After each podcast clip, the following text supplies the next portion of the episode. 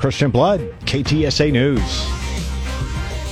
Is Christian Blood a uh, cereal for dinner guy ever? You know, back when I was single, yeah, but my wife won't allow it anymore. Oh, okay. Too too carby. Yes. Yes. Gotcha. Gotcha. How'd you know? Well, I wasn't. I mean, what else, what other objection would there be? I guess. And I'll tell you what, if it was going to be cereal, it would have to be something like really something that you would equate to a bowl of milk and wood chips, not cocoa pebbles. You know what I'm saying? Oh, I'm with you there. I, in fact, I had a whole conversation with a much younger friend of mine. I, I, I dropped the name grape nuts. yeah, yeah. And he was like, "Whoa, whoa, whoa! Wait a minute! What, what, what?" And I had to explain that it's there are no grapes involved. and I and then he said, "Well, what is it?" And you know, I, I really don't know what it is. I just know that it's grape nuts and it's good and I like it and it's supposed to be healthy. But honest to God, I don't. That may be wood chips. I don't know. That may be sawdust from Euell Gibbons' picnic table. I have no idea, but uh, but it's good. Does yeah. this ever scrape up the roof of your mouth or you know grape nuts? No, I'm tough, oh. Christian. I've been eating them my whole it. life now. You know, it. but uh, but if you ha- if you haven't heard, there's a reason we're asking the question, and we'll get to it coming up. It's in the news today, along with many other things. And and good afternoon, and welcome to our dreadful little show here in the tropics. I, I love this weather. I just it's a few months early, but I, I'm not complaining. We love it. We're glad it's here. So we got a lot to talk about today, and you can always join the show at 210 599 5555. Just remember, you, me, we're all a bubbling cauldron. Okay? We're a bubbling cauldron of whatever it is that Bob Costas called us. The, um, the story over the weekend about the man that set himself on fire outside the Israeli embassy was something that I really didn't feel like even bringing up when I heard about it. And now it's been kind of thrust upon us. If you if you don't know, a 25-year-old Air Force airman named Aaron Bushnell um, intentionally set himself on fire. He died from from this. I think he was alive when they took him to the hospital, but he, he set himself on fire outside the Israeli embassy in Washington, D.C. over the weekend. And he made a uh, a video. He, he live streamed it on Twitch and some other places. And he basically wanted everybody to know that he was doing this to protest what he called the genocide in Gaza. And he made a statement, and then he doused himself with something flammable and set himself on fire. He had been posting previously on social media. Many of us like to ask ourselves, what would I do if I was alive during slavery or in the Jim Crow or apartheid? What would I do if my country was committing genocide? The answer is, he said, you're doing it right now. So that's what happened. And it's terribly sad. And my understanding of that is he killed himself. He took his life, and uh, that is incredibly sad. That is not apparently how the left is going to play this one, and that's why we have to talk about it.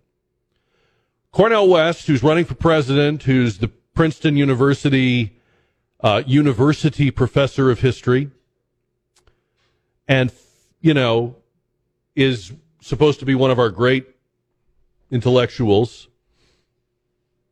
Cornel West tweeted, Let us never forget the extraordinary courage and commitment of brother Aaron Bushnell, who died for truth and justice. I pray for his loved ones. Let us rededicate ourselves to genuine solidarity with Palestinians undergoing genocidal attacks in real time, which is really sick, really warped. I, I mean, I. I know there's such a thing as personal morality, but I would like to think we all agree that when a person reaches a point where they are killing themselves, where they are taking their own life, and particularly if they are doing it in a very public way, there is nothing about that that should be celebrated or encouraged. Not to mention the fact that it doesn't achieve or accomplish anything. And giving it value is not too many steps removed from encouraging people to do it. Like, there are probably people out there who see the attention and the accolades, and what are we telling them? Yes. Well, we're not telling them that, but Cornel West and people like him are. Then there began a whole discussion, and even Time Magazine got in on this, and it, it pains me to say this because the history of Time Magazine is that it's one of the greatest publications ever. It has a rich history. It's a it's a it's a uniquely American institution. It literally invented a form of journalism, which is pretty hard to do, pretty rare. But it's become a joke. It's become a parody of itself. And Time magazine wrote a whole thought piece about Aaron Bushnell and how Christian martyrs often chose to be burned alive during the Roman Empire. Sort of suggesting that Aaron Bushnell is like the great Christian martyrs of the Roman era. You may already see the problem with this, but let me just point it out. The Christian martyrs were killed by emperors and other tyrants. What makes them martyrs is they were willing to be killed. They did not kill themselves. And, and if your understanding of martyrdom is that a martyr is somebody that killed himself or killed herself, you need to get some education because that's not what a martyr is. The, they, they write this whole piece about the practice of self-immolation goes back to, uh, you know, Hindu tales from India, um, in the uh, early, uh, you know, the, several centuries ago. Um, they quote a New Yorker piece. Ed Morrissey did a great uh, takedown of this at hotair.com. But all of this is wrong. All of this is wrong. Whether you're Catholic or Christian, or you just know your history, this is revisionist history at best, or just bad history. Christians were, Christian martyrs were people who were given the option of denouncing Christ or dying. And they were murdered because they would not denounce Christ. That is about as far from Aaron Bushnell as you can get. And I just, I, I, what happened to not encouraging suicide? What happened to a society, a civilization that tiptoed around people who were or might be contemplating suicide and not in any way encouraging it? Are we so interested in making points on Gaza that even this is okay? Are we going to start yelling jump when people are on bridges and the ledges of high buildings? Is that where we're at now? Like if their if their politics are right, then we want them to take the leap. Is that is that is that where we're at? Cornel West, really? A, an Ivy League professor doesn't know this? Or are we so deluded by the, the times and the issues of our times that we know it, but we don't care about it? We're going to talk about that. 210 599 5555. I, um, I didn't watch Joe Biden on late night with Seth Meyer, but I read about it. And I'm not one of those people who thinks that going to an event or going to a place is equal to action. So I don't need presidents to show up at the scenes of crises or disasters. So I want to be clear. I'm not one of those people who thinks that if Joe Biden doesn't go to the border, Joe Biden isn't doing anything about the border. But he has done nothing about the border except open it. He's done nothing except make sure that it's always the opposite of what his predecessor did with disastrous results. Now he's announced he's going to the border. He's going on Thursday. But this is a guy that had no time for anything else, but he did have time to go on an ice cream date with Seth Meyer. And again, I, I don't care. I didn't watch it. I don't care. I don't watch the show. I don't find Biden funny or entertaining. It's disturbing to me to watch him. I think anybody with a conscience and who cares about this country would would only be disturbed at watching this guy unravel. But but it is interesting to me that there is always time for ice cream with this dude. Middle of the day, middle of a crisis, middle of a war, dead co-ed in Georgia. But always time for ice cream and always that ridiculous cornucopia size cone of ice cream. You know, not the little, not the little, uh, the little regular sized cone that we got when we were kids. Always the, you know, horn of plenty. 210 599 5555. Do you remember how many angsting liberals there were when, when Trump would eat a Big Mac? But this guy's packing in the ice cream and they're, they're okay with it. Uh, by the way, about the, um, the young lady in Georgia, Laken Riley. The White House statement on her was, I thought, awfully sparse. It read, We would like to extend our deepest condolences to the family and loved ones of Laken Hope Riley. People should be held accountable to the fullest extent of the law if they are found to be guilty. Given this is an active case, we would have to refer you to state law enforcement and ICE. I mean, that's literally the least you could say about what has become a national story. It, it's the least you could put out. It doesn't say it's from him. It doesn't have the Jill and I. For once, he's not referencing his own, the loss of his own child. People should be held accountable is an interesting line because, as I said yesterday, I hold him accountable. I hold Mayorkas accountable.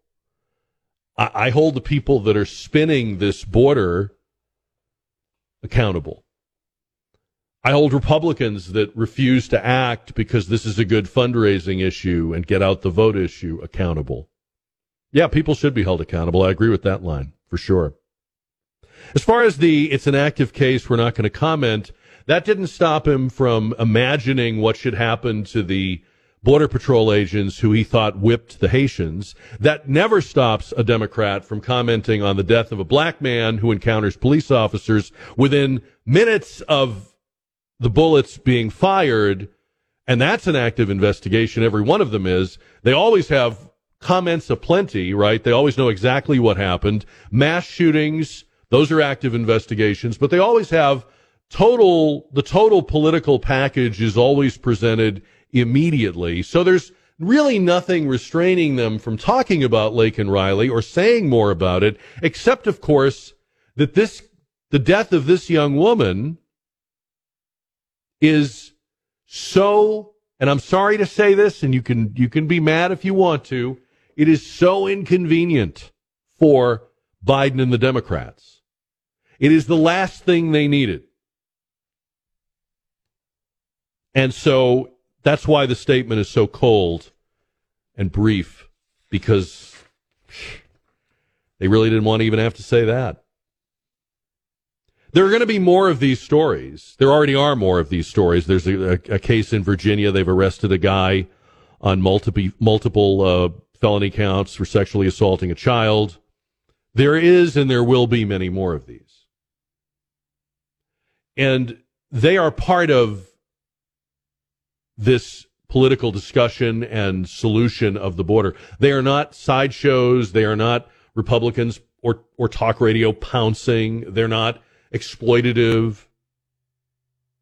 If cops shooting a black guy is relevant to our national discussion on race, and we're told that it is, then the death of Laken Riley is completely relevant to what we are doing or not doing about the border. I don't know her politics or where she stood before her untimely death. I don't know anything about her family or where they are. I don't pretend to speak for them or for her. But I will not be told by people who stand over bleeding bodies every day and deliver sermons about gun control that somehow this is not something we should get into. Move along, nothing to see here.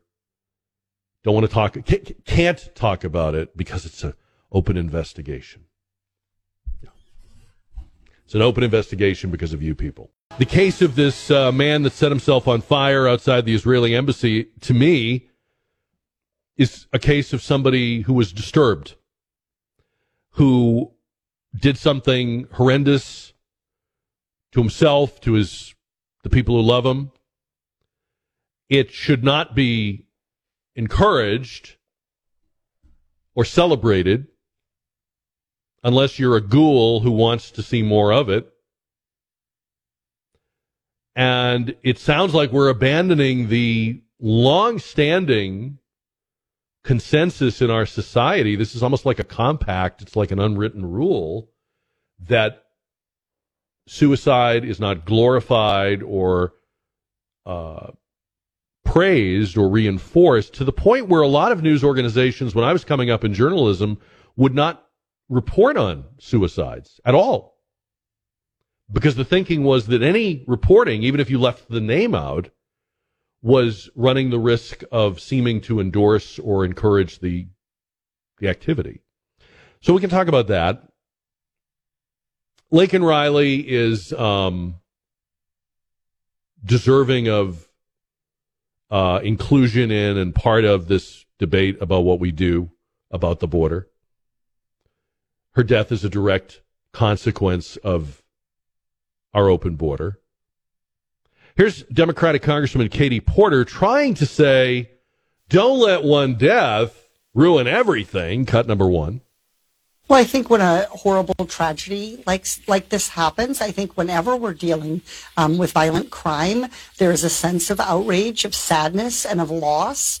But I think the important thing to focus on is any one instance shouldn't shape our overall immigration policy, which has so many different facets, including mm. economic choices about what workers to allow in and how to create prosperity in America. Uh-huh. So the situation mm. is tragic and it's a mm. loss mm. and it's important to acknowledge that but also to recognize all the other how all the other parts of immigration they do not want to talk about it they do they are so pissed off that they have to talk about this girl they are so disappointed that this is distracting from their attempts to resuscitate the Biden campaign. And, and here's the and here's the truth: the people like Katie Porter never miss an opportunity to blow one story out of proportion. Back when uh, Obama and then Trump were deporting people, the Democratic media all the time would profile and feature an individual or a family as if to say this rep, this person or this family of illegal immigrants represents them all. And we should zero in on these human interest stories. And of course, I mentioned earlier, when they have other axes to grind, an individual's experience or tragedy is always the grounds for a new law. They even name new laws after an individual person, right? They'll say, we're we're, na- we're going to make a law to make sure such and such never happens again. We're going to name the law after that person. So how do they now turn around and go, oh, but let's not let this one case have too much weight or impact on the border? Really? And of course, it's not one case. We know that. Doug is on the Jack Riccardi show on KTSA. Doug, welcome to the show. Hey, Jack. Good to talk to you. Uh, I wanted to, to to to comment on the Laken Riley uh, tragedy. Uh, I, I heard Biden's. I, I heard Biden's short, cold speech about it. The word, the word that you used was, uh, what was it? Um, inconvenient. You hit the nail on the head. But some something really bothers me. Uh, college students will go out and protest anything uh, that they don't like. They'll protest the Supreme Court and the Roe v. Wade uh, overturning, and they'll protest Israel invading. You know, they'll say Israel's invading Gaza. I haven't heard one thing about them protesting any illegals being able to come and murder one of their classmates. Um, I haven't heard one thing about a vigil for her or anything like that. Uh, it's just another example of where we're going. And you know, all this stuff kind of ties in together, glorifying this guy that that set himself on fire. Yet we don't hear any college students Mm-hmm. protesting or or mourning the loss of their classmate. Mm-hmm. Um, Really, really bothers me. I, I I don't have anything else to say. Maybe you Yeah. can comment on it, but that it does bother me a lot. No, I think that's an interesting that's an interesting observation, Doug, and and, and I agree with you. Um, it, it would seem like uh, sh- she should, by by the rules that normally apply, uh, she should represent a lot of people and uh, and and be the face of this issue. But it's the wrong outcome. They would prefer the face of the issue to be a sympathetic illegal immigrant and I'm sure there are sympathetic illegal immigrants, but in this case, this is the victim of a predator, a monster, a guy that dragged her body and hid it after he killed her and disfigured her skull, according to the police. And, and it's just, they just don't want to have to deal with it. You can hear in Katie Porter's voice, can we please move past this story? Doug, thank you. The CEO of Kellogg's is in a little bit of trouble right now uh, the big cereal company, CEO Gary Pilnick, did an interview with CNBC, and um, I didn't see it, but I read about it. He, I guess, they got into the issue of inflation and the rising cost of food, and families are struggling, and you know, it's what you would ask a guy like this about if you were interviewing him. And Gary Pilnick uh, said, "Well, we're suggesting." that people consider cereal for dinner. And um, and people like this idea, he said to CNBC. Cereal for dinner is a way to deal with the high cost of food these days. The cereal category is affordable, and it tends to be a great destination when consumers are under pressure. Cereal is dinner. Cereal for dinner is something that is probably more on trend now and uh, he is getting ripped on social media. Such a cruel thing. People are suffering due to inflation, and this guy sounds happy about that, said one. Another user on X, I'm sorry, but Kellogg's new campaign ads, cereal for dinner, sound like we have a serious poverty problem in America, and their solution is to capitalize on it. Another lambasting him for his million dollar compensation. I mean, it does sound a little Daddy Warbucksian. Let them eat cereal for dinner, you know. But um, honestly, I got to say, I I'm not sure what the problem here is. I mean, it was not the it was not the best crafted message. Like I'm sure there were people back at uh, Kellogg's ripping their hair out as they watched him do the interview. This is not not did not come across the way they would want to come across. It it is, however, if you just get down to the heart of it, what's wrong with cereal for dinner? I've done it. I still do it. Exactly. I love breakfast for dinner. I, Don and I were just talking about how one of the most satisfying dinners you can ever have is fry or scramble a couple of eggs, make some toast, Have some ham on have a the cup of coffee with it. Mm-hmm. And that's pretty affordable. You know, a couple of eggs and a couple of pieces of toast, some butter. It's not too much. Uh, cereal, yeah, cereal for dinner, absolutely. Do you do cereal for dinner? Do you ever do that? Of course, of course. What's your What's your go to cereal? Well, you know, you mentioned grape nuts. That's not that's not bad. I'm, I'm sorry, I grew up on grape nuts. I love know. grape nuts I, I so do, much. You know, And grape nuts flakes. too. people wonder where the name came from. You know, I've heard different stories. do you know? Well, yeah, one of the stories I remember is that uh, the the cereal bits apparently looked like uh, grape nut or grape seeds, and so or, or grape Oh. nuts basically, and that's that's one of the stories that I that I That's very straightforward. I Mhm. would have thought it was more complicated. Yeah, yeah. yeah. So that's pretty much pretty much it. But you know what? Have you seen the price of cereal these days? What It why, is getting up there. Why, why Yeah. are they saying that this is a, a poor man's food? Yeah. Well, I mean, I guess it depends on what you buy, but some of them are quite. I mean, there's boxes of cereal that are like eight ninety nine, but uh, I don't know. I think um, some of the basics are still not too bad. You can get cornflakes and stuff like that. You can get generic. You know, you can get the store brand. They're not too bad. Christian Look, it's not a substitute. If you're feeding a family, Obviously, Well, of course not.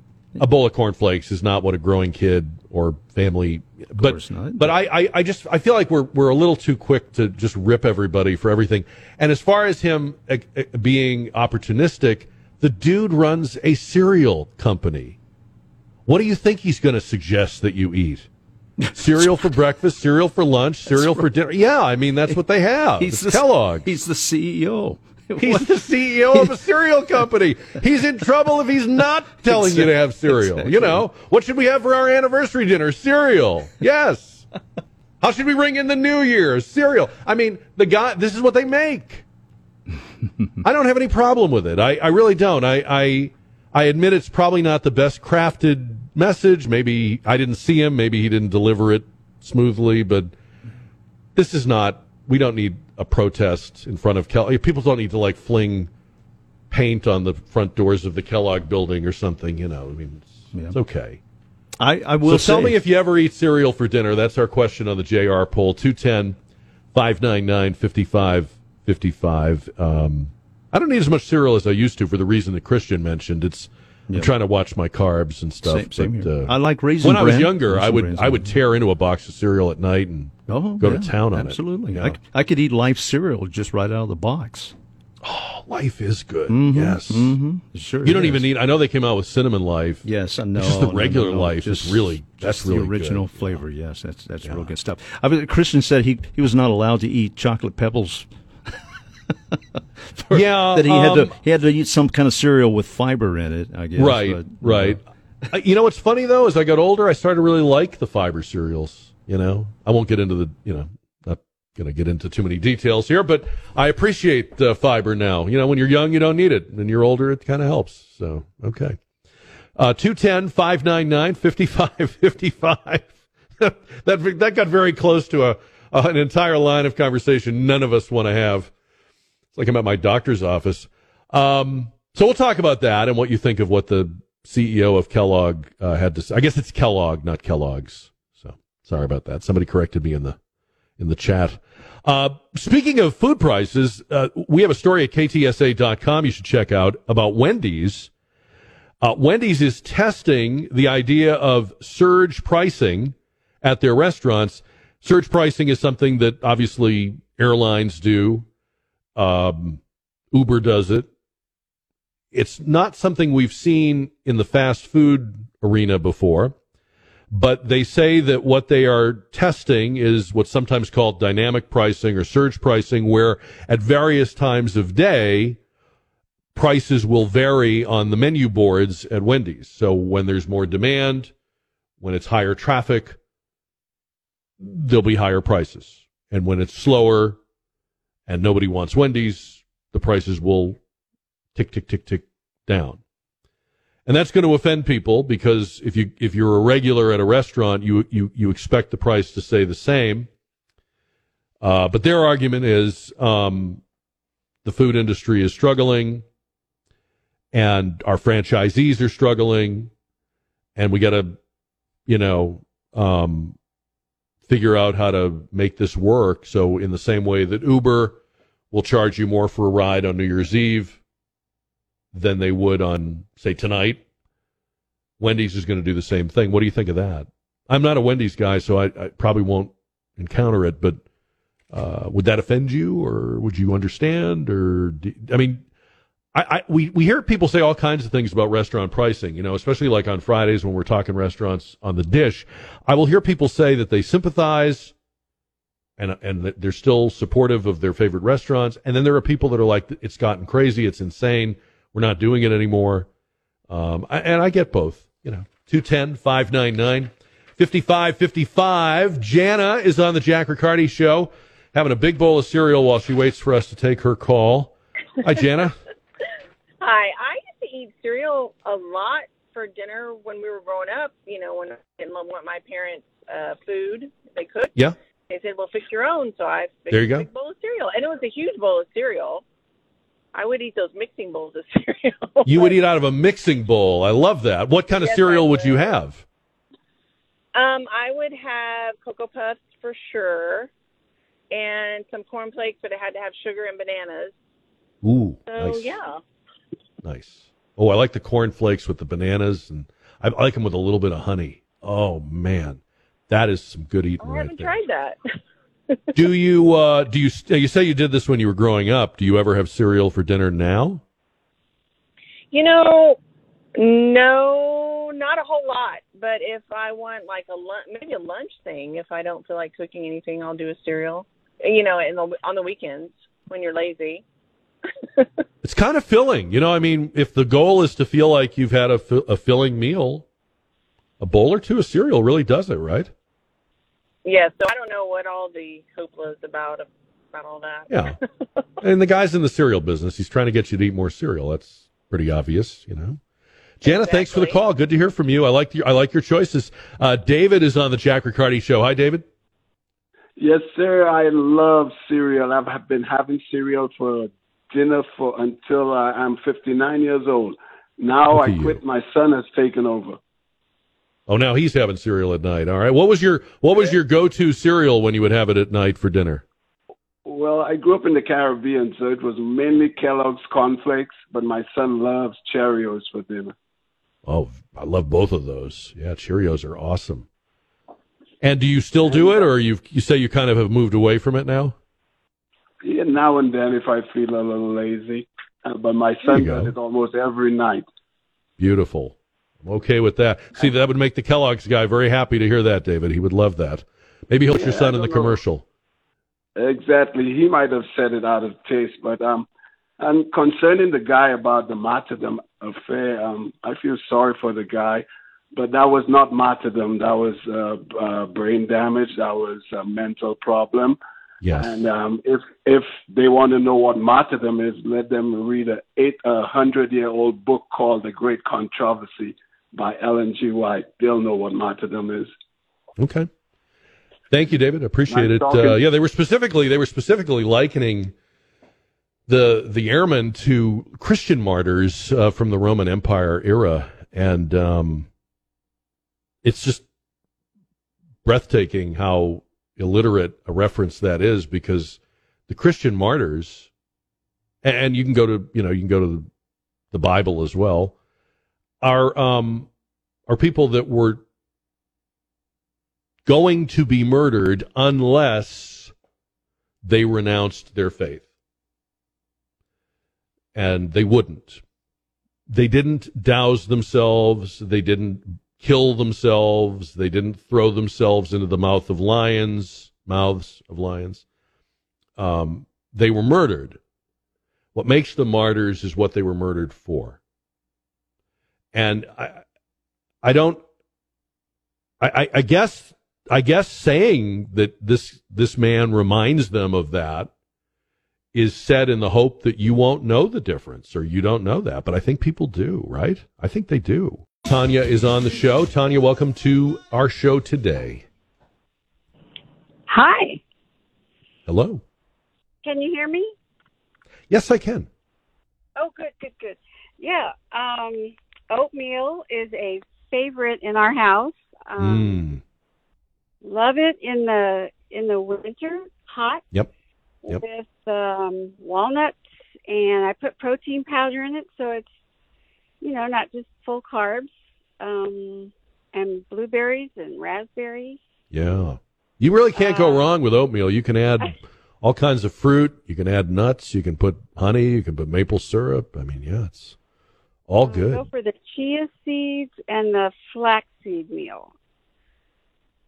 It's Wow, you are you are very healthy. Well, I was Because I'm not even sure I know what a chia seed is. Would I grow like a chia pet? Would my hair grow like a big uh, green cloud of plant life out of my head like a chia pet or what? Well, if you want to lower your cholesterol, oatmeal, Okay. chia seed, flaxseed meal, that's kind of um.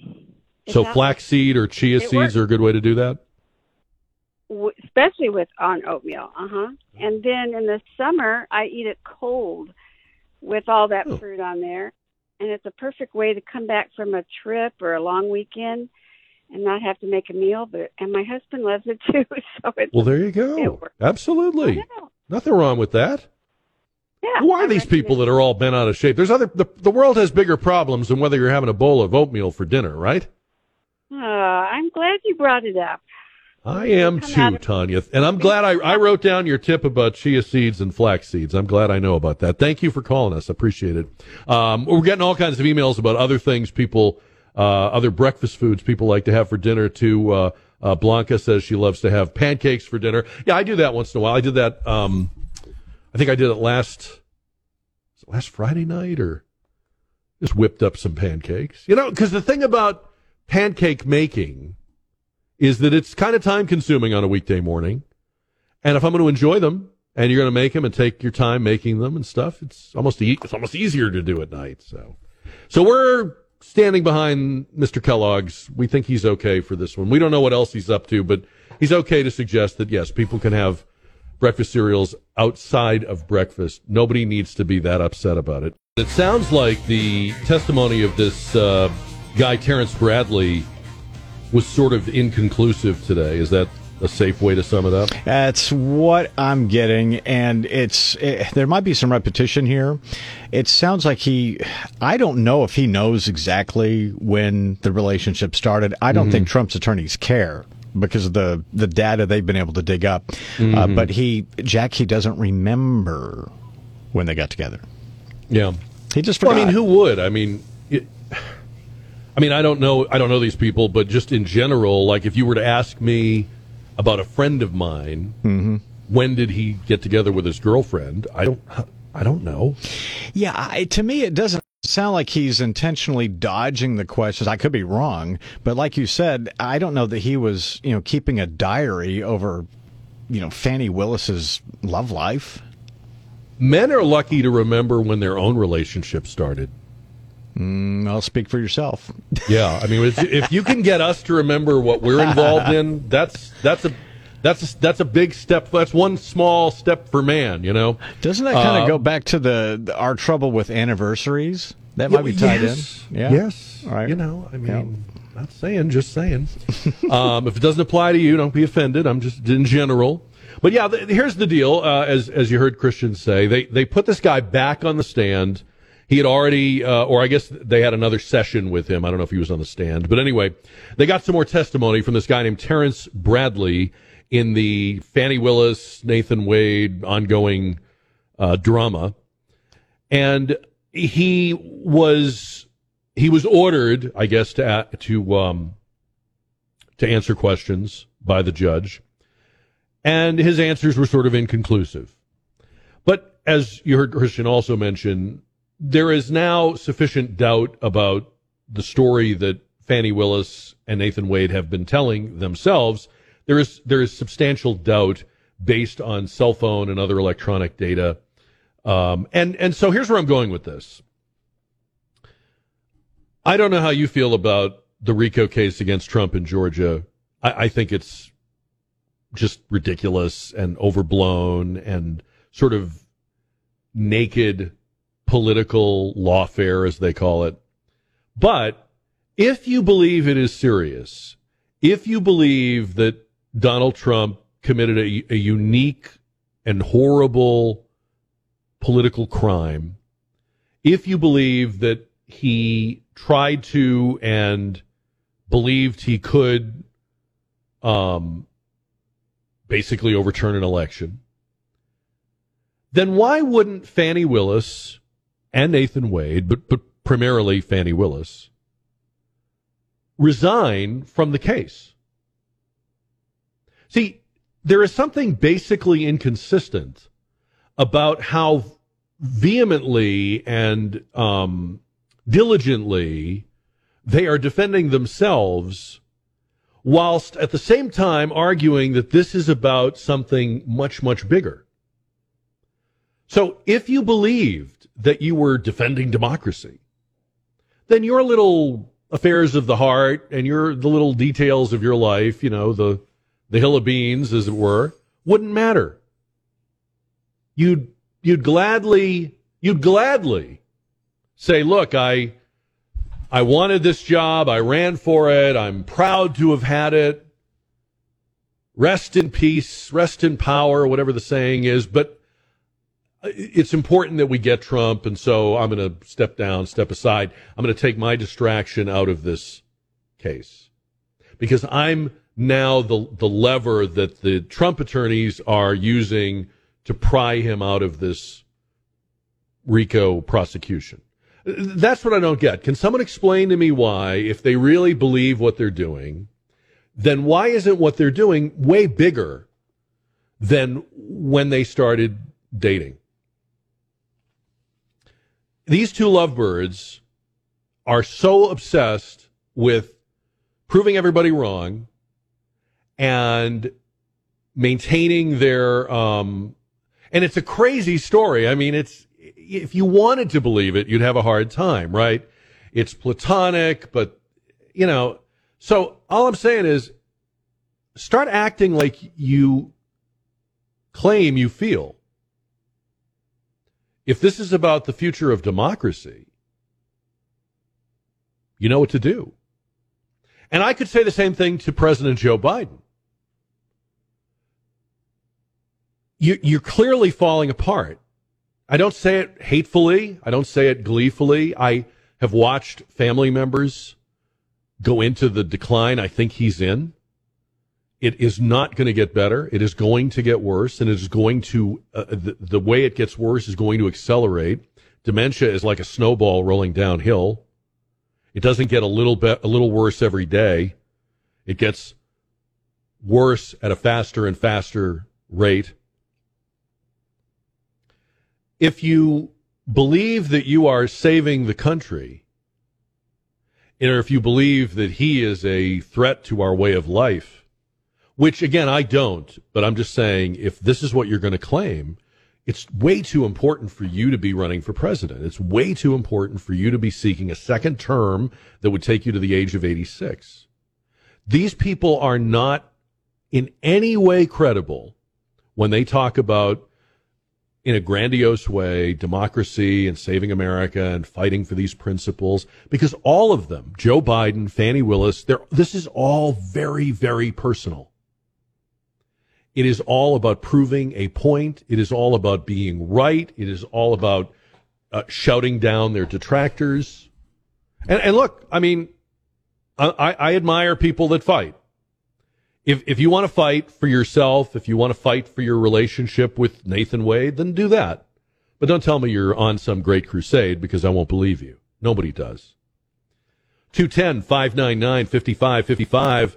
A couple of interesting um, items today that I think kind of go together. Apple has announced they're canceling their electric car. Um, according to people uh, with knowledge of uh, the matter. Uh, they're abandoning one of the most high profile projects in the history of the company. And, and, remember, Apple is a company that when they make something or they enter a segment, they're going to be the best, right? It's going to be the one everybody wants.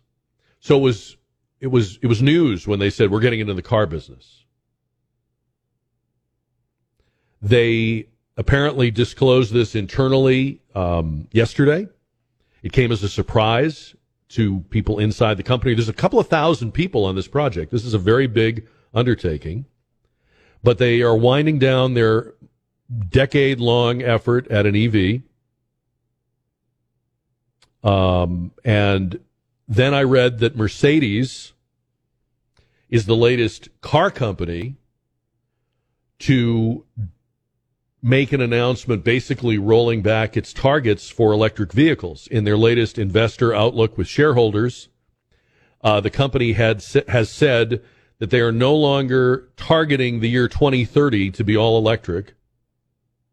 And, you know, that is so soon because we are really almost to the 2025 model year for cars. In a few months, we'll be in the 2025 model year. So 2030 is an insane target. Now they say in their outlook, we will cater to different customer needs well into the 2030s. The outlook says Mercedes Benz will continue to focus on its brand premise to build the world's most desirable cars. We will remain strategically focused and tactically flexible. Customers and market conditions will set the pace of the transformation. The company plans to be, this is what they wrote, the company plans to be in a position to cater to different customer needs, whether it's all electric drivetrain or com- uh, electrified combustion engine until well into the 2030s.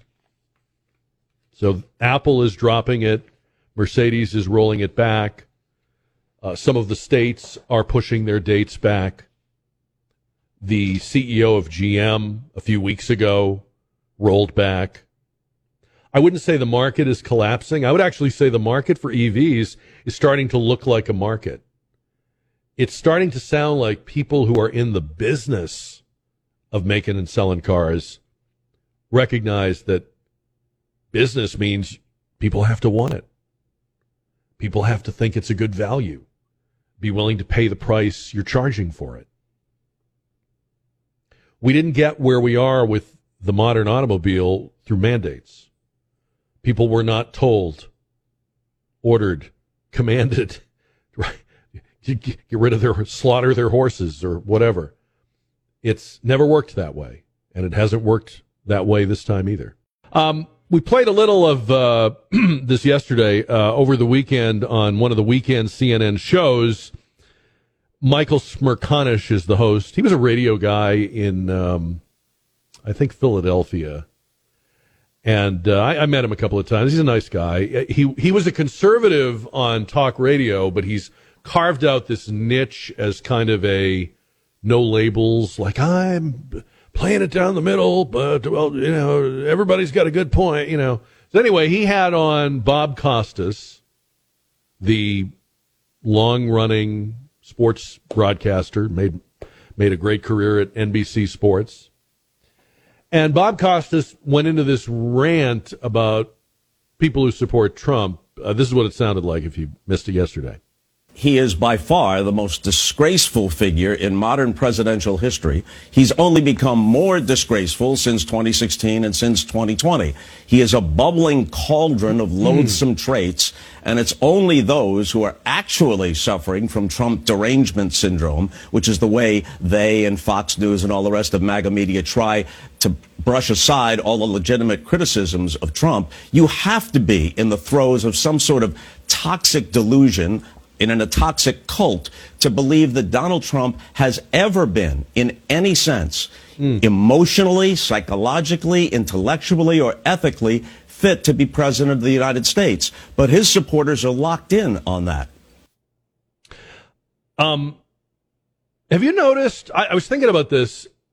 Have you noticed that nobody even bothers to tell you why Trump is unfit or the worst president or like they've given up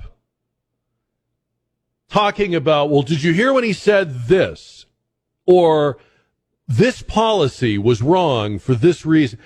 It, it, there, there's no, it's like they take a shortcut past the reasons and they just go right to the emoting, which is fine. I mean, you know, it's fun to feel and it's fun to emote. And, it, it feels good to be on a crusade, and it, it's it's cool to drop a lot of um, superlatives, and you know he's the worst, and it's historically. But I'm so old, I remember when they would tell you what they didn't like, and I think that's gotten a little harder to do now because the president they favored as Trump's replacement is so awful and so ineffective that if you start putting your cards on the table about policy, it gets very messy very quickly. So if you could talk about Trump in a vacuum, that would be one thing.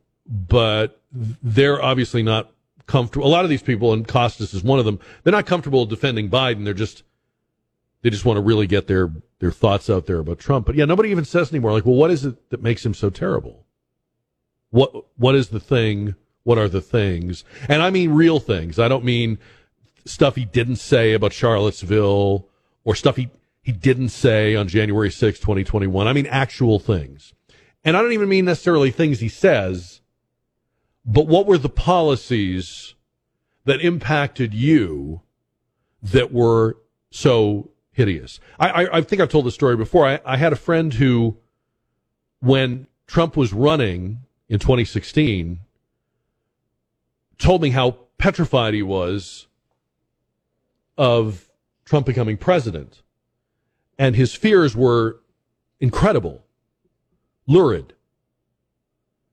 He, he was expecting a dystopian nightmare of things to happen to him personally and to the country as a whole.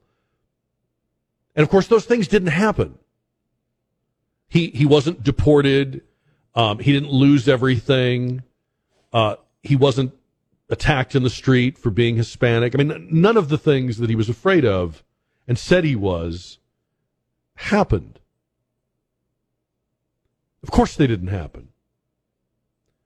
But it's almost like the record or the, the four years that Trump was president, well, that doesn't even matter. We're not even taking that into account. A lot of the people who tell you he was the worst president we ever had had three of the best years they've ever had economically. Now, I'm not saying you have to support the guy. I'm not saying you have to like him. And I understand he does a lot of things that are off putting. I get it. But if we just have a little consistency.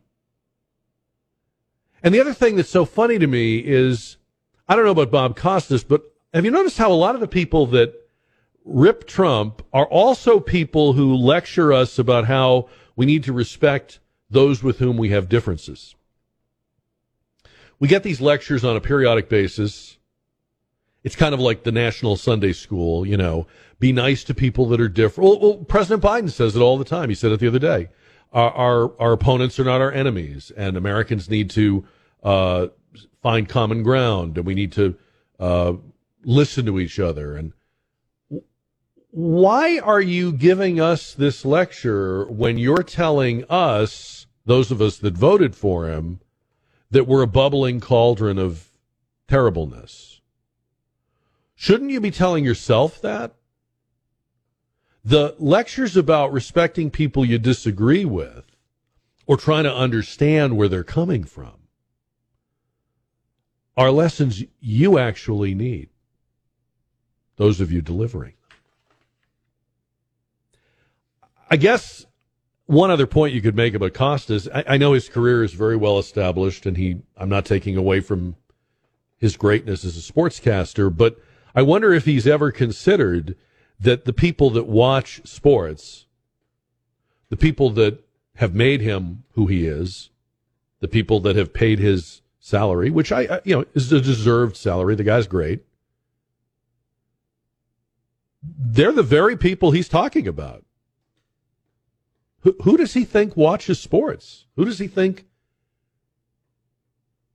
Who does he think his audience is? He's not lecturing on nuclear physics. He's talking to the bubbling cauldron.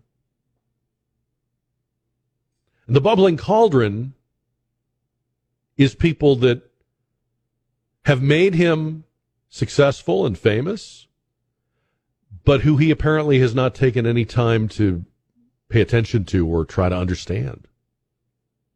You know, you can try to understand where people are coming from and still hang on to your beliefs and still believe that they're wrong. Something I heard somewhere. I think it's true. I did not see this, and a couple of people sent it to me after we talked about the Spurs arena yesterday. If you were not with us uh, yesterday, and that, this podcast is available uh, at ktsa.com. One of the things we talked about yesterday was the the wisdom or the reasons why the city and the Spurs would put a new put up a new Spurs arena on the site of the Institute for Texan Cultures. And um, then we kind of branched into pro sports in San Antonio and I, I, said some things about the fact that I think the reason we have the Spurs, but we don't have NFL or MLB, is that while we have the population and we have the enthusiasm, we don't have the the finances.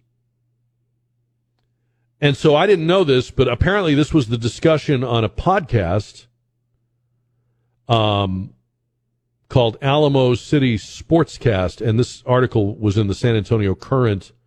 I don't have a date on this, but anyway, uh, these two guys got into a lot of trouble, I guess, for saying what we were saying yesterday. Um, they had been discussing whether or not there'd be Major League Baseball expansion, and one guy said it's going to be Austin. There's no way it'll be San Antonio. Um, and I guess the opinion was that the city is too poor. We have a high poverty rate. We have a lack of large corporations, and pro sports teams look for a profile of a city with a corporate base. And it's true. I mean, what they said was true. I didn't hear them say it. I don't know how they said it. But if that's what they said, that's true. And you know, I guess the trouble or the controversy is that people thought they were being offensive. Because I guess to some people, if you say that San Antonio is a low income city, uh, they're offended. Well, it, it is. And that's not anything to be ashamed of or a knock. And what exactly are you saying if you think it is? Are, do, do you find people with low incomes distasteful or you don't like to be around them or you don't like to see them or what, what, what's, what's the deal? Why can't we say that? That's a fact. It's a statistical fact. It's, it's just numbers. It isn't all we are. There's many things that you can say about San Antonio. There's many apt descriptions of its people. But one of the things that's true is that it's a low income city. In fact, among the major cities in the country, it's one of the lowest income cities. And we never talk about it, which is too bad because if we did, we could talk about why. And that's an interesting conversation. Why is it a low income city? I mean, is it just that way because it has to be or it always will be or no, no. When you look at any any city in this country or you look at any country where there is a high poverty rate or a low median income,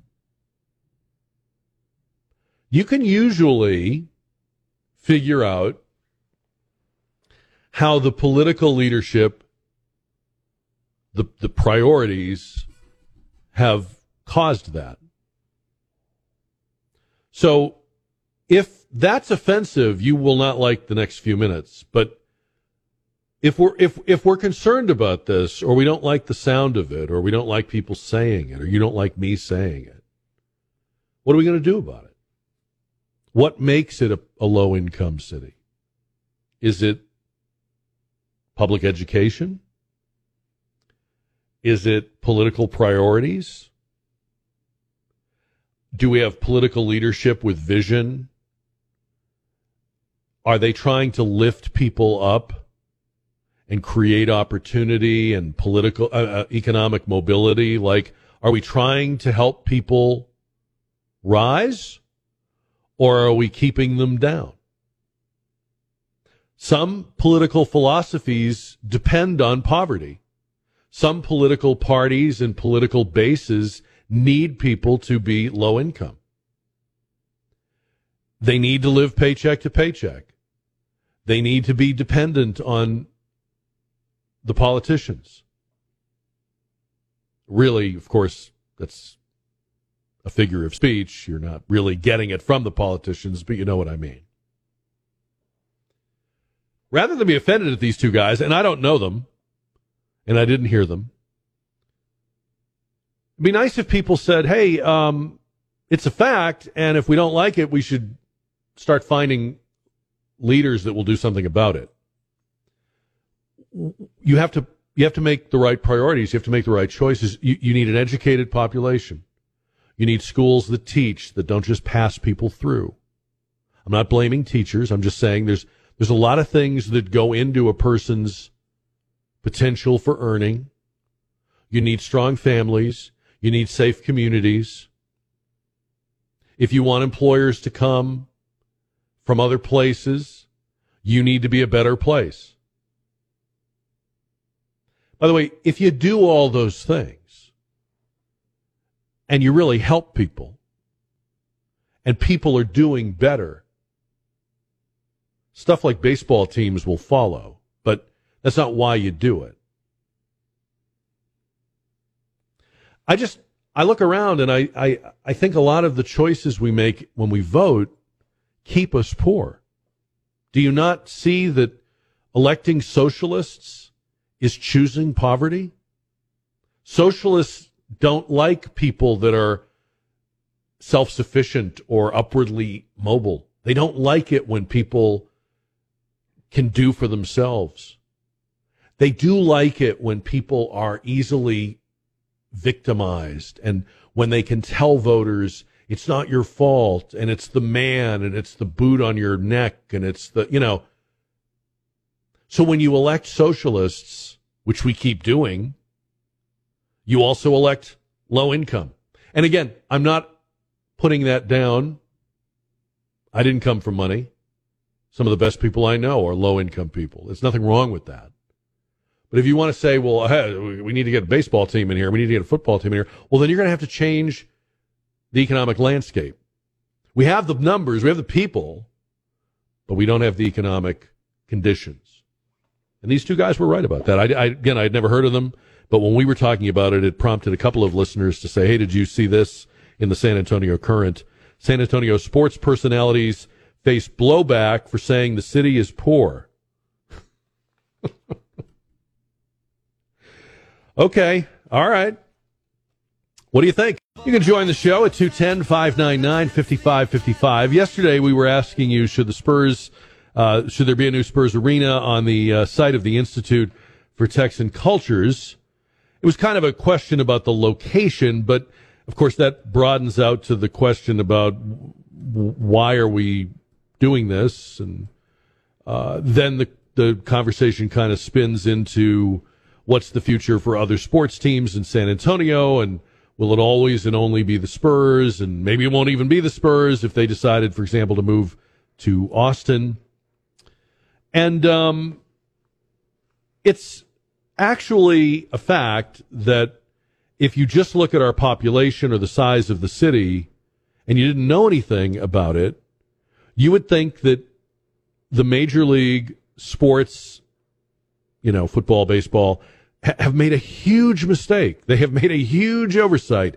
They have missed the seventh largest city in the country. They've missed this growing, booming metropolitan area. An area with all kinds of open land and, and, and, and opportunities. But then when you look closer and you look at the things that sports teams look at, we don't have them. Corporate base, disposable, what they call disposable income. Okay. So where people have money to blow, not money for needs, but money for entertainment. And that we don't have. But why do we not have those things? Well, look at the political choices we make. We elect politicians who issue declarations about the Paris Climate Accord, which is a suicide pact among nations to embrace energy, um, basically energy scarcity or starvation. And when there isn't enough energy, you're going to have poor people. You're going to keep people poor. You're going to make people poor. And I don't know if you've heard or read much about the economic outlook in Europe, but their outlook is grim mainly because their energy outlook is grim.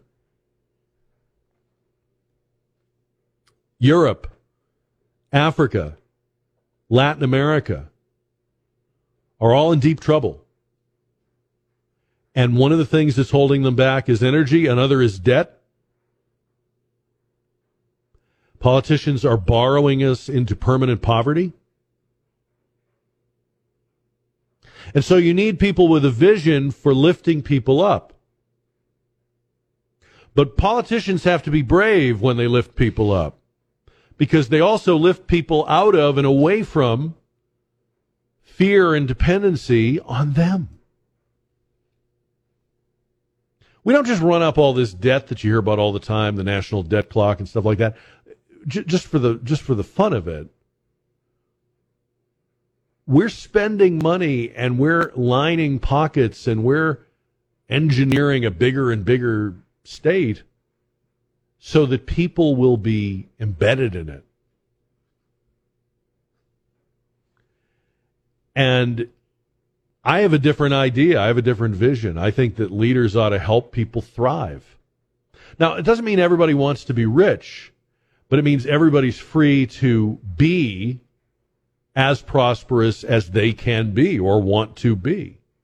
There will still be people that want to lay in a hammock, but there will also be people who will say, I want to, I want to show up early and stay late and I want to work a second job, but I want to do that to better myself. I want to do that to get ahead. Right now, people are working second and third jobs, and this administration is bragging about job creation, but most of those are jobs for people that already have jobs because people are just trying to get by.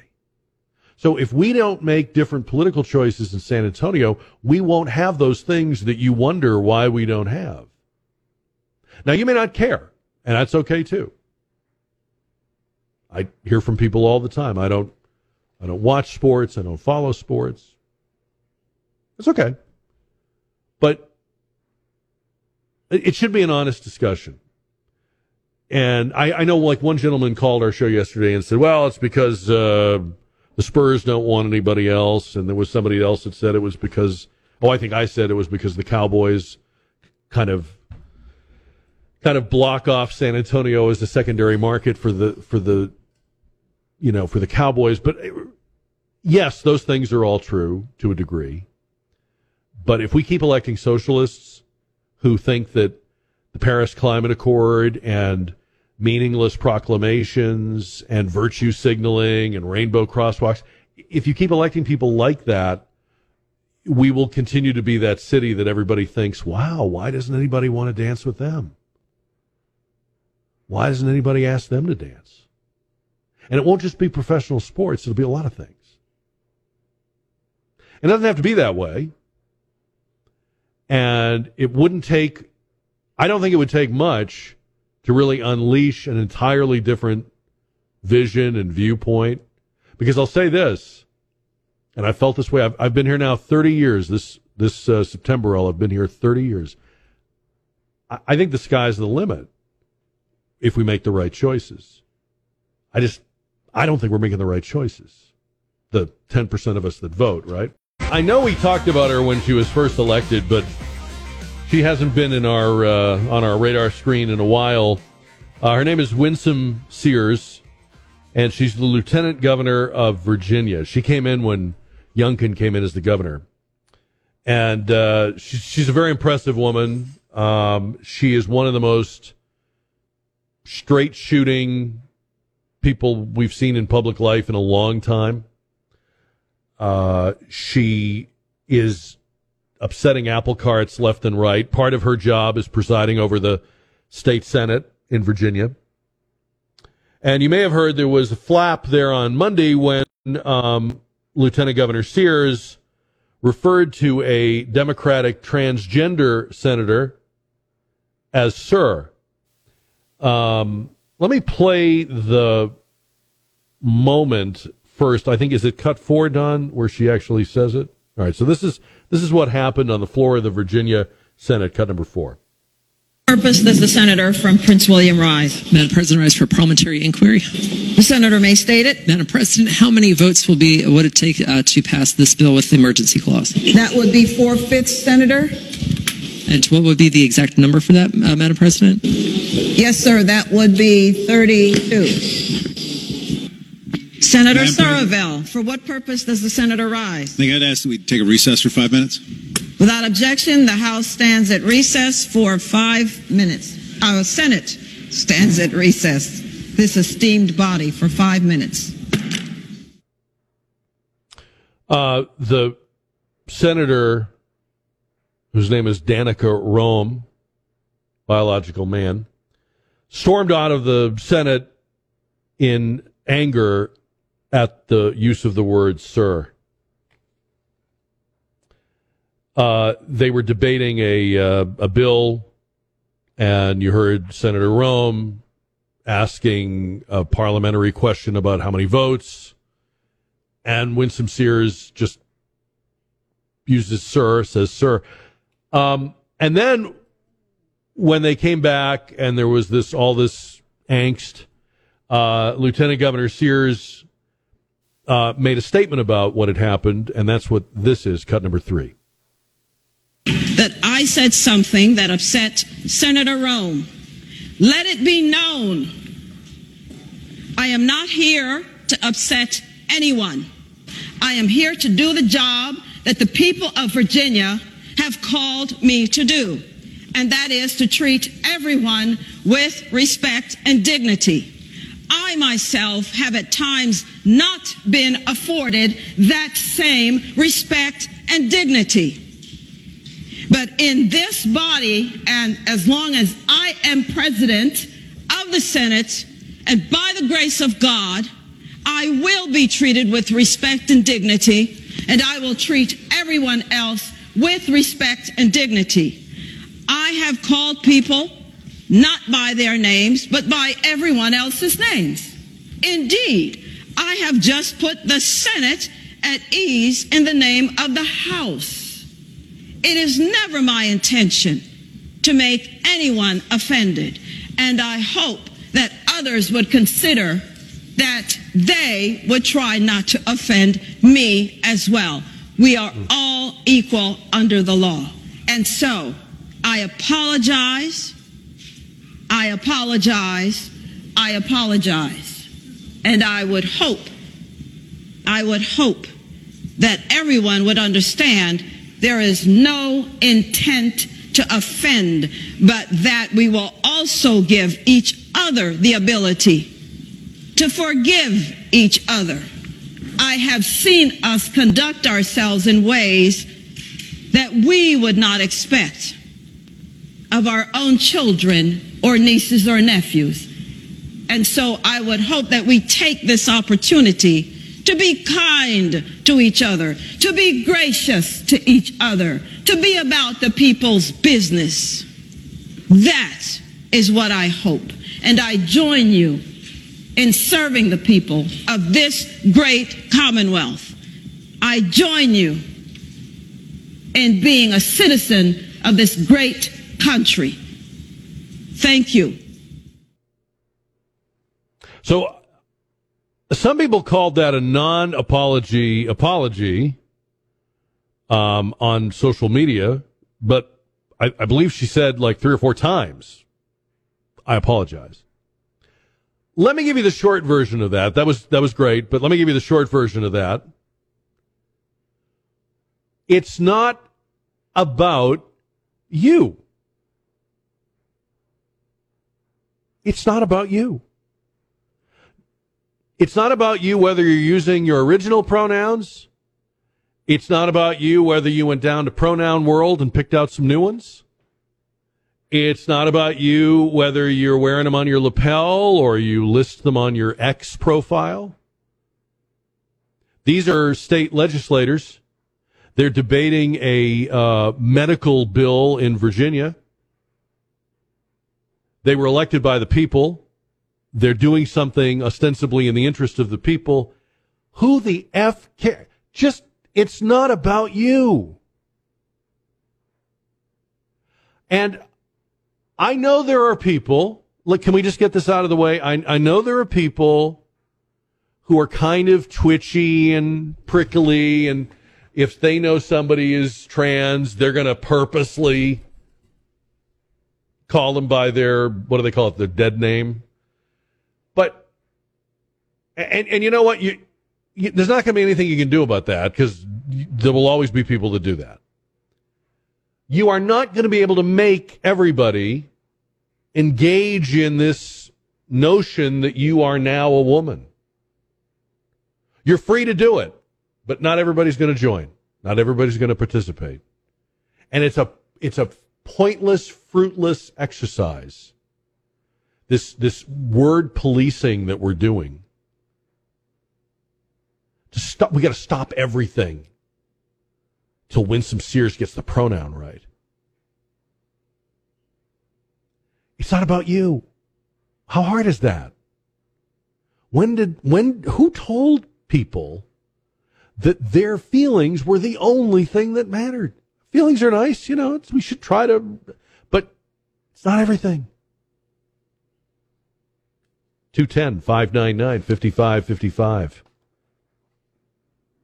Over the weekend, uh, Air Force uh, airman uh, from Lackland named Aaron Bushnell went and stood in front of the Israeli embassy in Washington, D.C. He announced in advance that he was going to protest what he called the genocide in Gaza and not only Israel's role, but America in support of Israel. He said, I will no longer be complicit. I'm about to engage in an extreme act of protest. And then he lit himself on fire. He killed himself with fire on the sidewalk. He was dead on arrival at the hospital. His, um, whatever you think of the, you know, Israel Gaza question, he's a human being. Somebody loved him.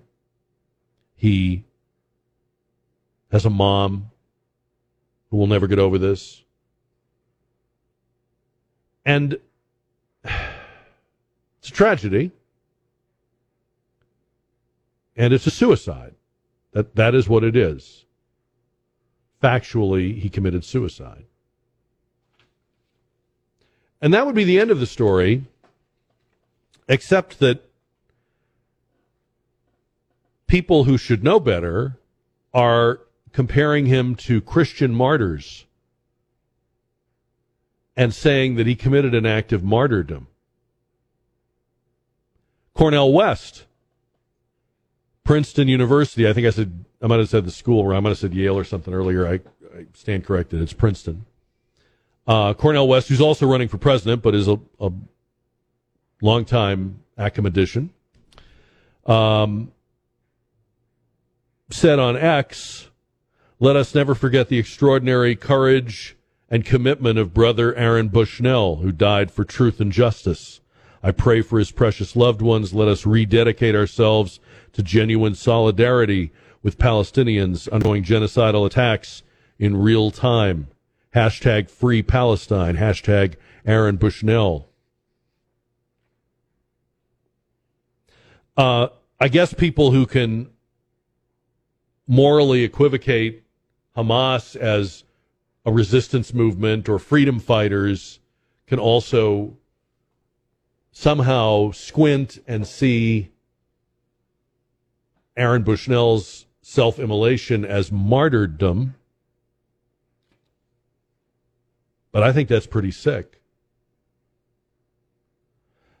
I would never want to say anything, whatever my viewpoints were on anything. I would never want to encourage support for or endorse somebody killing themselves to make the point. In fact, I would hope I would do everything in my power to persuade them to make their point in some other way, any other way. I can remember when it was an unwritten rule of the newsroom and kind of of society that we didn't glorify or uh, publicize suicides so that there wouldn't be any copycat effect or to somebody out there who's marginal or teeter tottering on a decision like that, you wouldn't want to tilt them in that direction, let them know that they could become famous or they could get their point of view out or they could dominate a news cycle. So we didn't report it. We, w- we wouldn't report suicides. We wouldn't name suicides. I think that was a good policy. I think that was a responsible policy. We've gone from that to Time Magazine writing a piece in connection with Aaron Bushnell about the Christian martyrs of the Roman Empire. And our good friend Ed Morrissey writes about this at hotair.com. He's a, a brilliant guy, and his piece is much better than anything I could say. But his, his bottom line, and mine too, would be the Christian martyrs were um, people of a new faith in a very old system that could not accept that new faith. And the Christian faith was a threat to the, the Roman system. Or at least they thought it was. And so the, the persecution of Christians was extreme and cruel. And although every story is different, the martyrs generally were the victims of murder or assassination. But in most cases, they were given a choice. They were told that if they renounced what they believed, they would not be killed.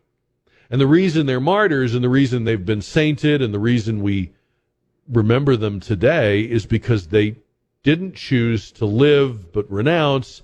They choose they chose to stick to their beliefs and allowed themselves to be killed, but they did not kill themselves. It's at best ignorance and it's at worst revisionist history to compare people who would not denounce Christ and were put to death to a man who set himself on fire. They were murdered, he committed suicide. That isn't a slight difference. Is it? Tell me what you think. 210 599 5555. We, um, we see the politicians struggling with the Laken Riley case. It's a criminal case. A, a woman was murdered. They have a suspect in custody who's an illegal immigrant. Those are the facts. But the spin is a problem. Just the other day, I think it was the Washington Post, wrote a piece about how, and this is, you're going to love this, it's a double decker. The reason our economy is so strong, and did you know that, by the way? Are you experiencing that? The reason our economy is so strong is because of all the immigration. So we don't have a crisis at the border. It's a conspiracy theory. It's Trump. It's never been better.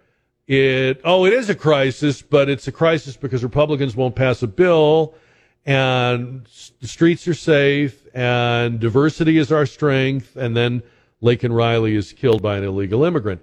They can't deal. They can't, they can't deal. They want it to go away. The statement from the White House was the minimalist statement you could possibly make at a moment of, of a high profile death. It is a piece of forgettable boilerplate in an era when politicians usually go over overboard with the rhetoric and the language and personalizing it and Jill and I, and there, there's none of that. In fact, the White House statement, which isn't even attributed to the president himself, as if it came from the building, says we, because this is an active case, we can't say too much about it. When has that ever stopped them before? How many police involved shootings were active cases? How many riots were active cases? Uh, active case? You you don't comment on things that where your comment might affect the jury pool or the jurisprudence. Really? When did that start? I missed the memo on that one. So I guess um, we'll see how long this story stays in the public consciousness. I, I, I feel like it's a searing story. I think people can relate to it as parents, as siblings, as as human beings. But the politicians really want to get this one behind them as quickly as possible. I, I think you're going to find that the media does too, or do. Remember when Donald Trump first came down the escalator and gave that talk at Trump Tower? I'm going to run for president. And one of the things he said that immediately touched off a firestorm. I don't remember the exact words, but something to the effect of Mexico's not sending us their best people, or we're getting their their you know murderers and rapists, and you know it was it was a flashpoint statement from a guy who would go on to say so many other things that that kind of pales in comparison. But that was the establishment of the Donald Trump brand on illegal immigration and the border, and he staked out a position. He is synonymous now with the border wall, an idea that now has majority support in the polls, an idea that even Biden seems to be sort of backing into. But here's my point, and this is my what if. What if Donald Trump was just coming along now? Like, what if the 2016 election had never happened? He had never been president. The impeachments, all the other stuff, none of that happened. He's he's Donald Trump, the businessman, and now in the year of our Lord 2024, he's running for president, and he's, you know, swinging the bat, talking about the border, talking about illegal immigration he was really, in a way, he came too early. That message would be even more powerful right now if it was new right now. Didn't have any of the baggage that they've tried to hang on him. Because you can say, well, none of it matters to me and I don't believe in these prosecutions and, but I was thinking, what, imagine the timeliness of of his position if it was a new uh you know sort of staking out of that position now this year this month. I mean not that he's doing badly at all but uh, it's something to think about people don't always the the leaders we need don't always show up exactly on schedule and um, you, you know the funny the funny thing about Trump, I have these discussions with people all the time.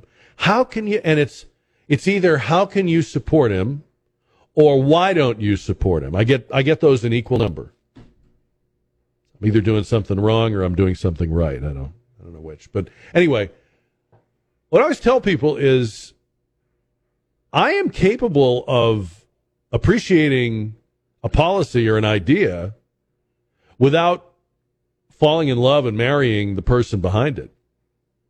I don't need to I don't need to like him. I'm never going to meet him. He doesn't care what I think and I don't care personally about him. I know a good policy when I hear it. I know a good instinct when I hear it. I know when somebody's going to do the job.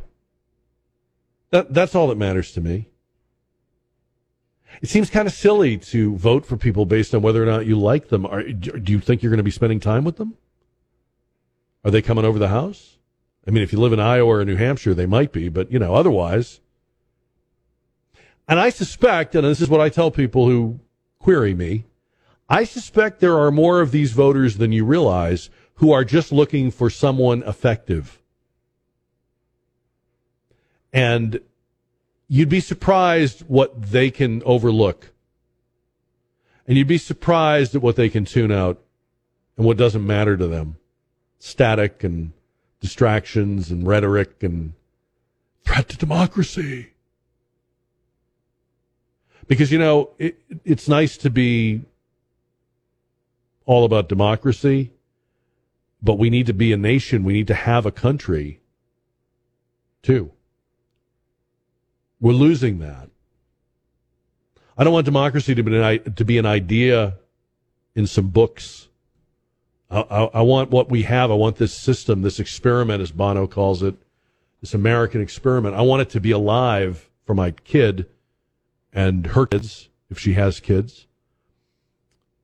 And we got to make hard choices and have effective leadership and rule of law and and and so it just seems very frivolous to be hung up on the aesthetics of I like him, I don't like her. It's not not important. That's what I tell them.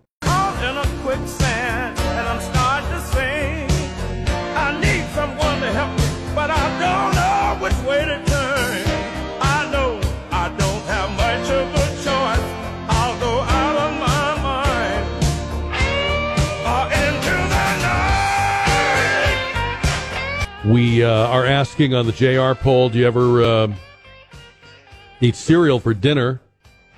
There's a reason for that question. Uh, we're going to see how you voted and explain that coming up here. Kurt is on the Jack Riccardi Show on KTSA. Hi, Kurt. Hey, hey, Jack. How are you? Uh, of course, I eat breakfast for dinner. It's all, it's the best. Yeah, it's bacon, you know, sausage, uh, eggs. I knew you all- were my all kind the of guy, above. Kurt. I knew it. All the above. I mean, you can't go wrong. You know, a little cheese, No. a little queso. Hundred percent. It's it's the best. You know, it's like it's a anyway. But what I called to t- talk to you about, you hit on you hit you mentioned something. Maybe uh, I was coming home from work, but maybe about an hour and a half ago, and you said that uh, you know Biden has done. And so I'm kind of shifting gears a little bit, but uh, but it's still part of the parlay of the, the evening's conversation. That Biden has d- basically done everything, undone everything that the Trump administration has done, and it just it, and and I've been thinking about this for a while, and you finally hit on it. Not to, not that you, not that I was waiting for you to hit on it, but you you really you really you really hit the nail on the head. Something I've been thinking of. It's it's like uh, Donald Trump is such an outsider, allegedly, that they wanted to do. They wanted. It's like a kid with in a sandbox. You know, they're like, ah, no, no, no, you can't have my toy anymore. You know, and then does that make sense? You know, Biden and his administration is like, no, you you we're going to do it different. You know, I, I, this is my toy. He's he's Yeah. he's been, he's been neglecting it, and you really hit on it. I just want to echo that back to you because you really hit it finally. They I for the defined they time. defined their policies as we're going to do the opposite of everything he did, which is insane. pretty much, right? You see, you seeing the same way I am. Yes, yep. It's it's it's it's it's despicable. Yep. And what's funny is even at even at even at, even at the at the uh, uh, uh, uh, at the uh, uh, even if it means that that people such as Laken Riley lose her life, mm-hmm. you know what I mean? It's it's mm-hmm. just, it's disgusting. You know, it's just disgusting. It's just like, oh no, no, we ain't gonna do it that way. You're an outsider, Donald Trump. So I'm sorry. Go ahead. I was going to say that they no, you're right. I mean, they they've come to the point. Biden rhetorically is now at the point where he's saying, "We need to secure the border, and I need the Republicans to help me." But when he started, his whole premise was everything they've done is wrong, and I'm going to undo it on day one. What? Who who are you, man? I mean, do you believe in anything? I mean, do you think we've forgotten? Yeah, yeah. Yeah. It's it's it's despicable. But maybe pe- I don't know. It's Maybe horrible. people have forgotten. I guess we're about to find out, right? I guess so. I guess so. Kurt, it's good to hear from you. I appreciate it. Thank you. Thanks for calling. Always too, good to hear your voice. Uh, 210 599 5555. Anybody that eats, you know, breakfast foods for dinner, we can be friends. I, I'm good with that. No, I mean, it, look, it, this used to be. Here's Grandpa telling an old story again. Back in the old days, this used to there used to be no daylight on this issue. You'd have hawks and doves and pro amnesty and hardline on immigration in both parties. And around election time, if it came up at all, which sometimes it didn't, the, the two political parties, the, the, the candidates for the D's and the R's would compete to sound, to see who could sound most like dialed in and locked down on, you know, illegal immigrants taking your job and, uh, feeding into crime or whatever it was. Well, part of that was the old Democratic Party coalition. It was a it was a coalition of uh, blue collar workers, you know, labor union members, but people that were kind of like lunch bucket Democrats. Part of it was um, that the the Democratic base, if you will, was in um, places where illegal immigration, to whatever extent it was happening, hit first and hit hardest. Remember, of course, that at one time, Texas was a very, very democratic state. It was practically a one party state. So that's how it was. And you couldn't have imagined it would be the number one issue between two, the two competing political parties, quote unquote, if they are, because they were like shoulder to shoulder. There was a pragmatism about it. And, uh, if anything, this will sound crazy to you if you're under a certain age. Reagan, of all people, the archetype of conservatism, was seen as kind of a squish on border security.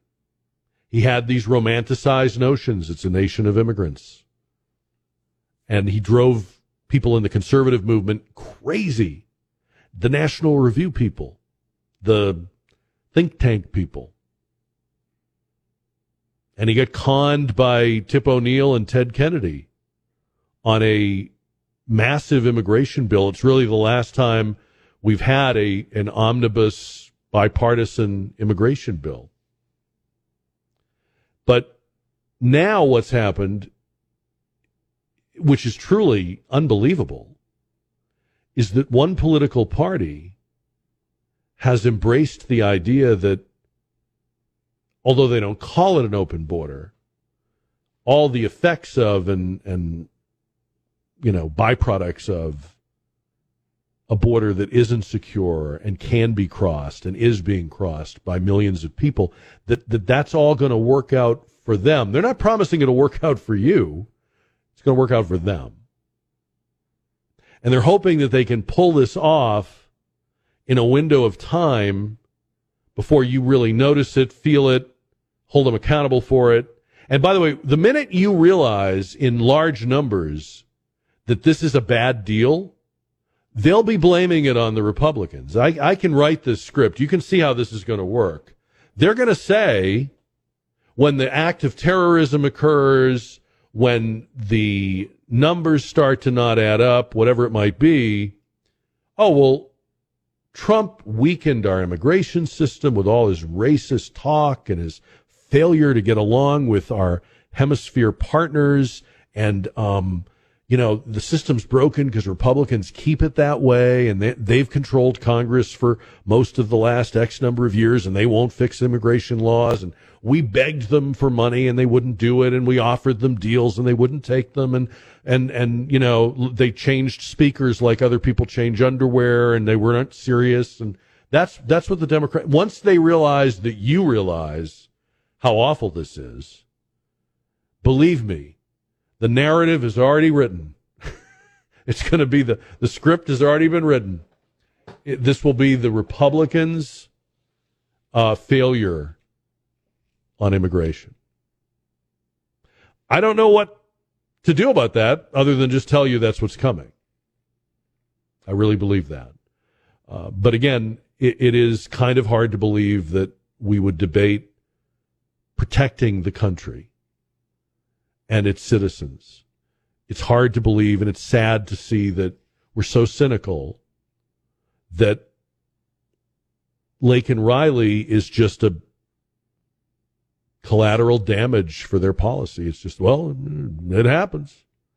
And we had a quote from Katie Porter, the California congresswoman, who, in so many words, told CNN, it's a tragedy. She said all the right things. It's tragedy. It's sad. We grieve for the family, but we can't let this impact our policy. It's it's one death. It's one case.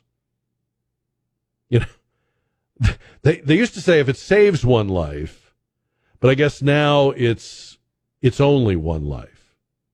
So I am optimistic. I just on this particular moment, I probably don't sound it. Um, all right, on the JR poll today, powered by River City Oral Surgery. Do you ever eat cereal for dinner?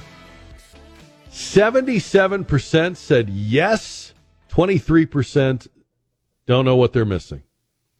We'll have a new JR poll question tomorrow. We'll get started uh, when we go live at 4 here on KTSA, or you can find the show anytime as a podcast. Go to ktsa.com, pull down the on demand uh, tab, I guess is the word. Um, you can also find our podcast where you probably get some of your other podcasts. I went through my baseball card collection recently just to kind of organize it, and I don't actively collect them anymore, and I don't really do anything with it. It was like you know something I had when I was a kid. It's in a couple of like shoe boxes, and it was about ninety eight percent baseball cards. I'd forgotten that there are card collectible cards for everything. You know, there's NBA cards and Major League uh, Baseball cards, Major League Soccer cards, NHL cards, Star Wars, everything. So I was reading today that somebody in I think I think uh, this auction was in Canada. Somebody paid three point seven million dollars for an unopened case of NHL collector's cards from 1979. So, in other words, this was a, a carton that never got opened. So the individual packages never got opened. It's probably the way they shipped to a store. 3.7 million.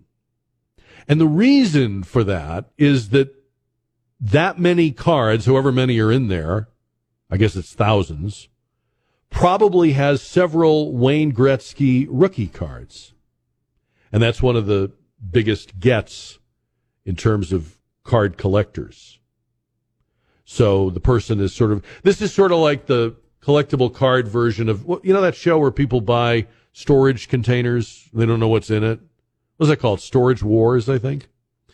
And so people bid on, a, on an unopened storage container before they know, allegedly, before they know what's in it. I guess that's what this is. Uh, the person that bought it uh, is hoping and counting on it having the Gretzky cards. I don't know what those are worth, but apparently, if there's enough of them, this person's going to come out ahead. So I wish him luck. A lot of gum to chew, a lot of cards to go through. They're probably doing that right now. See you back here tomorrow live at 4. Have a great night.